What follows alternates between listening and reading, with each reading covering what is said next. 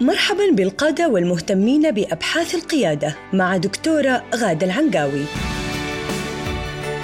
حيث تقدم لكم أبعاد القيادة المتعددة للمنظمات وفرق العمل.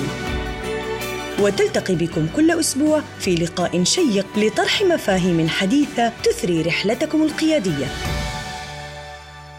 مستمعينا الكرام في كل مكان السلام عليكم ورحمة الله تعالى وبركاته. أسعد الله أوقاتكم بكل خير. أهلا وسهلا بكم في حلقة جديدة من بودكاست القيادة مع الدكتورة غادة طلال العنقاوي المتخصصة من أكثر من 20 عام في القيادة بجميع مستوياتها من خلال أبحاثها في الدكتوراه وبخاصة في مجالي السلوك القيادي والتربية والتعليم. حياك الله الدكتورة غادة. أهلا وسهلا عبد العزيز. شكرا لاستضافتي مرة أخرى.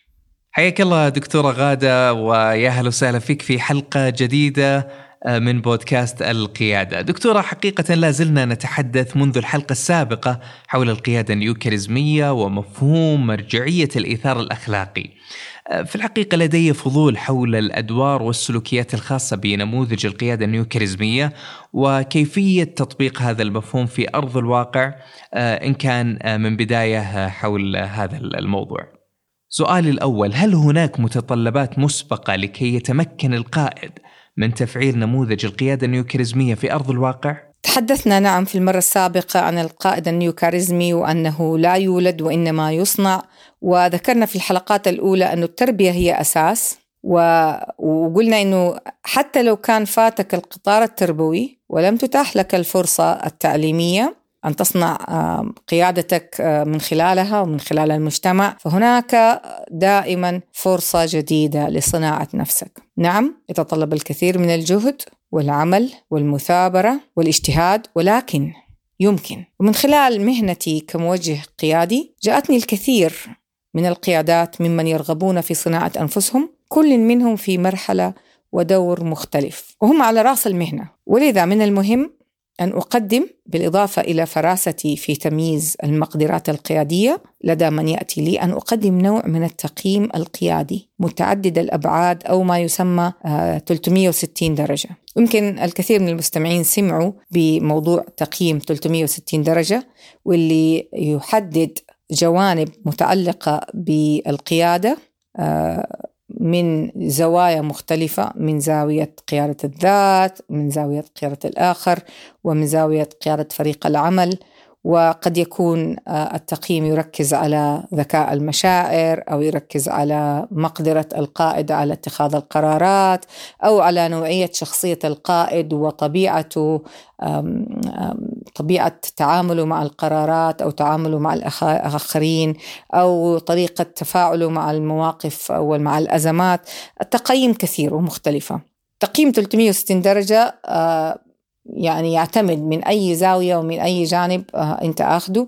أنا شخصيا آه، آه، الكثير من الأحيان أركز على تقييم ذكاء المشاعر لأنه هو أساس في مهارات ومقدرات قيادة الآخر وقيادة فريق العمل. وهذا التقييم يعني يضع معايير ومقاييس قوية حساسة آه، لقيادة القائد داخل التنظيم وخارجه وفي الحياة الخاصة آه، وهو مع نفسه في طريقة تعامله مع مشاعره. ومن هنا آه، أشجع أنه يكون في نوع من التقييم عند القيام بعملية التوجيه القيادي. ولكن نحن اليوم بصدد يعني فهم كيف ينشأ القائد النيو كاريزمي ولعل سؤالك ما هي المتطلبات المسبقة لكي يتمكن القائد من تفعيل النموذج؟ في رأيي المتطلبات آه، عديدة ولكن أهمها إن إحنا نفهم أو إنه القائد يفهم نفسه ويفهم إيش المقدرات اللي عنده ما هي نقاط القوة وما هي النقاط التي آه، يحتاج إلى تطويرها وتنميتها في ذاته في قيادة ذاته وفي قيادة الآخرين وفي قيادة فريق العمل.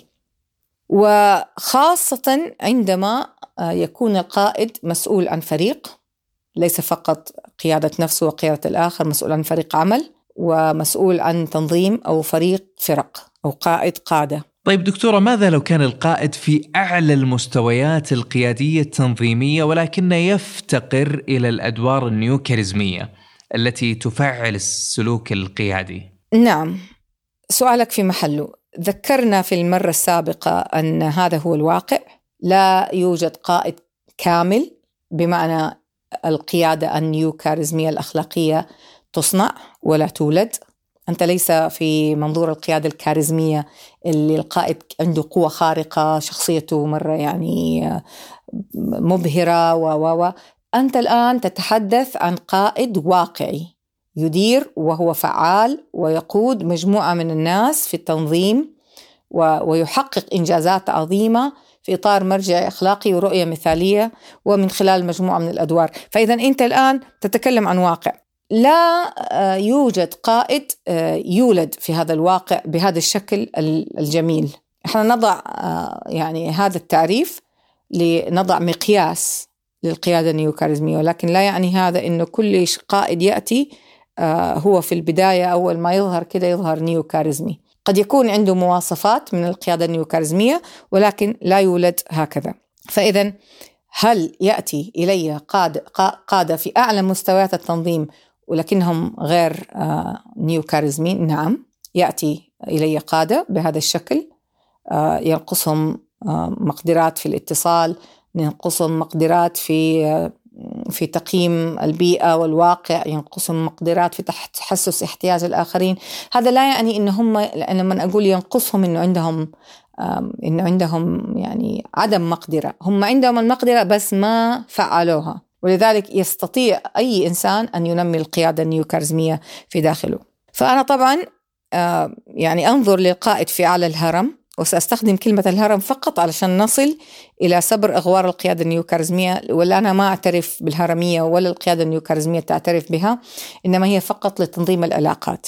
آه، يمتلك القائد في أعلى الهرم القيادي آه، علم وخبرات وسنوات طويلة وإنجازات عديدة ورائعة ولكن وصل إلى طريق مسدود شحت فيه النتائج. والعائد. واكتشف أنه بحاجة إلى تحديث قيادي وأن هناك جوانب في حياته لم يلتفت إليها من قبل. فيحدث نوع من الاختلال في التوازن الطبيعي. والله سبحانه وتعالى خلق كل شيء بميزان. فهنا يأتي آه، الدور التوجيه القيادي على مستوى فردي وعلى مستوى القيادة الآخر وعلى مستوى الفريق العمل. جميل. دكتورة يعني في آه، إجابتك السابقة لامست أنه الدورات ليست النموذج المفضل لديك. آه، يعني انطلاقا من آه، هذا الشعور إن صح هذا الشعور ما هو التوجيه القيادي؟ وفي الحقيقة أنا وأعتقد مجموعة كبيرة من الناس لديهم الفضول لمعرفة هذا الجانب. يا ليت تتحدثين عنه بشكل موسع. نعم عبد العزيز الدورات هي اكتساب مهارات متعلقة مباشرة بوظيفة ما في أرض الواقع. فعلا هناك فرق بين الدورات وبين التوجيه القيادي وأنا كررت كلمة التوجيه أكثر من مرة في الحلقات السابقة وفي هذه الحلقة وأثرت فضولك بذلك. فلعلنا نتوقف قليلا نتحدث عن الفرق بين التوجيه والتدريب. فأنت لما تأخذ دورة آه، طبخ إيطالي طيب أنت إيش بتبحث عن إيش هنا؟ بتبحث عن معلومات ومهارات تمكنك من نتيجة معينة وهي طبق اللازانيا مثلا. طيب وتتعلم من هذه الدورة الكثير. وتروح تجيب المحتويات وتطبق التعليمات ويخرج عندك المنتج كما تعلمته. تمام؟ إحنا كده ماشيين؟ ولكن الغالب أنك لا تأخذ دورة في كيف ستصبح زوجا متفهما أو ابا قدوة أو قائدا نيوكارزميا. ما ينفع. ما ينفع ما حتتغير. حتأخذ مجموعة من النظريات قد تنطبق على واقعك وقد لا تنطبق وتتعلمها مع مجموعة من الناس في هذه الدورة. وقد يتاح لك فرصة النقاش وانت تناقش كده وانت حذر ما تجيب آه، السياق الشخصي الخاص بيك للخصوصية. وتحاول إنك أنت في داخل عقلك تستبطن هذه المعلومات وتستوعبها وتحاول تروح تطبقها وبعدين تفشل. وما عندك أحد يقول لك ليش الفشل هذا حصل وكيف حصل وإيش ممكن نعمل حتى تنجح مرة تانية. فهذا المشكلة لما تأخذ دورة. وأحيانا تأخذها وتخرج وتأخذ المانيوال حق الدورة وتحطه على الرف وما عاد تفتحه لسنوات. لن تمارس. خليني أختصر عليك الطريق. كم دورة يا عبد العزيز أنت شخصيا أخذت في حياتك. كم من هذه الدورات التدريبية أوصلتك لنجاحاتك الشخصية والمهنية؟ أنا مدربة منذ عشرون سنة وأعرف ما أتحدث عنه. إذا أنت ترغب في مهارات محددة وصى قسم الموارد البشرية بأن تتعلمها في دورة خاصة بمجالك مثل مهارات البيع للمنتجات الإلكترونية. أو البيع لأدوات التجميل أو بيع السيارات أو مهارات خدمة العميل أو مهارات التفهم والتواصل بنجاح. جميل أقدر أسوي لك دورة تدريبية في هذا الموضوع. لكن أنا ما أجيب مجموعة من القادة وأحطهم في فصل دراسي عشان أعلمهم مهارات القيادة إلا إذا كانوا فقط يحتاجون لشيء نظري. يعني هم طالبينها كده قالوا إحنا نبغى آه، دورة نظرية. حتى لو طبقت معاهم وخليتهم يعملوا قيادة في داخل الفصل الدراسي ووضعت لهم حالات دراسية وسوينا تمثيل وكل هذه الأشياء الواقع شيء واللي إحنا بنعمله شيء تاني. أنا لا أقول إنه الدورة التدريبية لا يعني تأتي بنتيجة لا تصلح. الدورة التدريبية تفتح ذهنك إلى آفاق جديدة وتتعلم فيها مهارات مختلفة آه، متعلقة بمهنتك وتطبيقك العملي في هذه المهنة خاصة إذا كنت مع مدرب محترف يعرف كيف يستخرج منك السياق ويعيد صياغته ويعيد صياغة الدورة بما يتناسب مع سياقك ويحط كل شيء حضره على جنب. ويكون إيش؟ امبروفايزنج لأنه لقى إنه الناس اللي موجودين امامه سياقاتهم مختلفة ومتعددة فيبدأ يغير محتوى الدورة وسياقها وتمارينها وانشطتها تتناسب مع آه، سياقات الناس. فهذا هذا هذا شيء. الشيء الثاني حتى تتعلم دور في حياتك يتضمن سلوكيات تتضمن مجموعة من المهارات أحتاج أن أضعك في الموقف لأيام وأسابيع وشهور وأن أخلق معك تجارب خاصة خاصة بك أنت تضع عندك التغيير تصنع عندك التغيير المرجو وهذا ما يمكن عمله في خمسة أيام من دورة تدريبية. لا يمكن. في خمسة أيام أقدم لك المهارات للتدريب وللقاء ولكن لتصنع نفسك آه، ملقي ومتحدث ماهر ومحفز للآخرين لابد أن تجرب. تجرب وتقع على وجهك ثم تقف مرة أخرى وتجرب ثم تقع وتقف. لا يوجد طريق مختصر. اسأل جدي وجدك إجابة على سؤالك. يا عبد العزيز النموذج الأقوى في صناعة القيادة هو نموذج التوجيه القيادي. Leadership coaching. ليش؟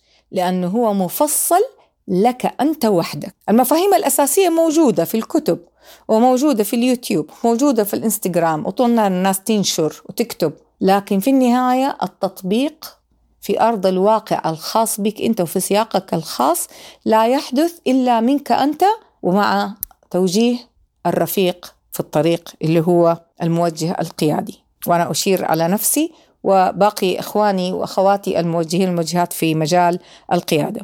طيب أختم هذه الحلقة معك بسؤال بما أننا وصلنا تقريبا إلى نهاية الحلقة، السؤال هو هل هناك أي موانع من تبني هذا النموذج؟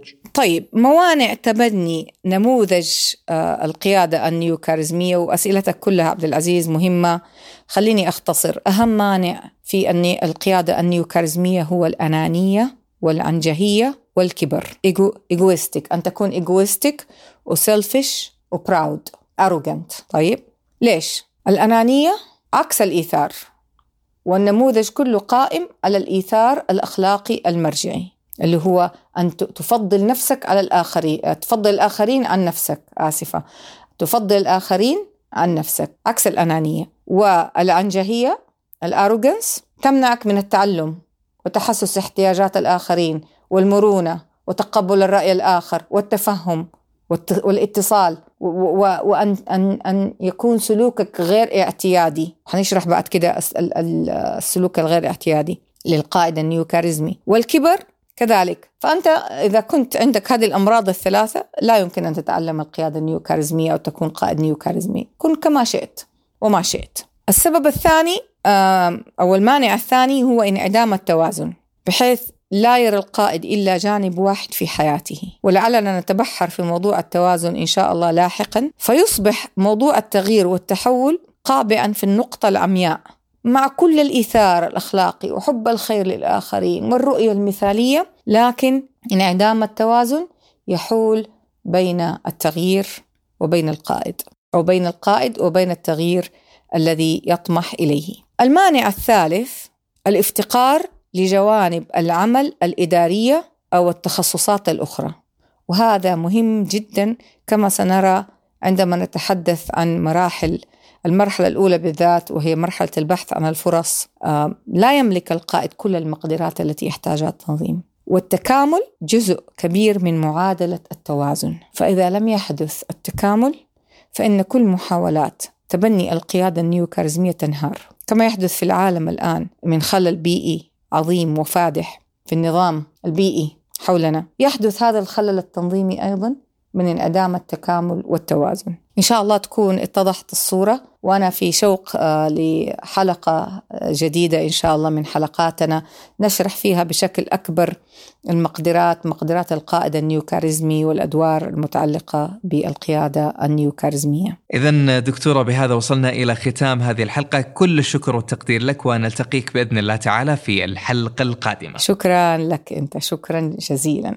وأيضا ننوه في ختام الحلقة إلى أنكم مستمعينا الكرام بإمكانكم أن تتواصلوا بشكل مباشر مع الدكتورة غادة لطرح الأسئلة والتعليق على هذه الحلقة والحلقات السابقة من خلال موقع البودكاست الخاص وهو newcharismaticleader.com والموقع أيضا موجود في وصف هذه الحلقة. في الختام تقبلوا أطيب التحايا مني أنا محدثكم عبد العزيز الحجي. نلتقيكم في الحلقة القادمة. على خير. إلى ذلك الحين دمتم في رعاية الله وحفظه وإلى اللقاء. استمعتم للدكتورة غادة العنقاوي تتحدث عن قيادة المنظمات وفرق العمل في بودكاست القيادة. إلى أن نلقاكم مجدداً.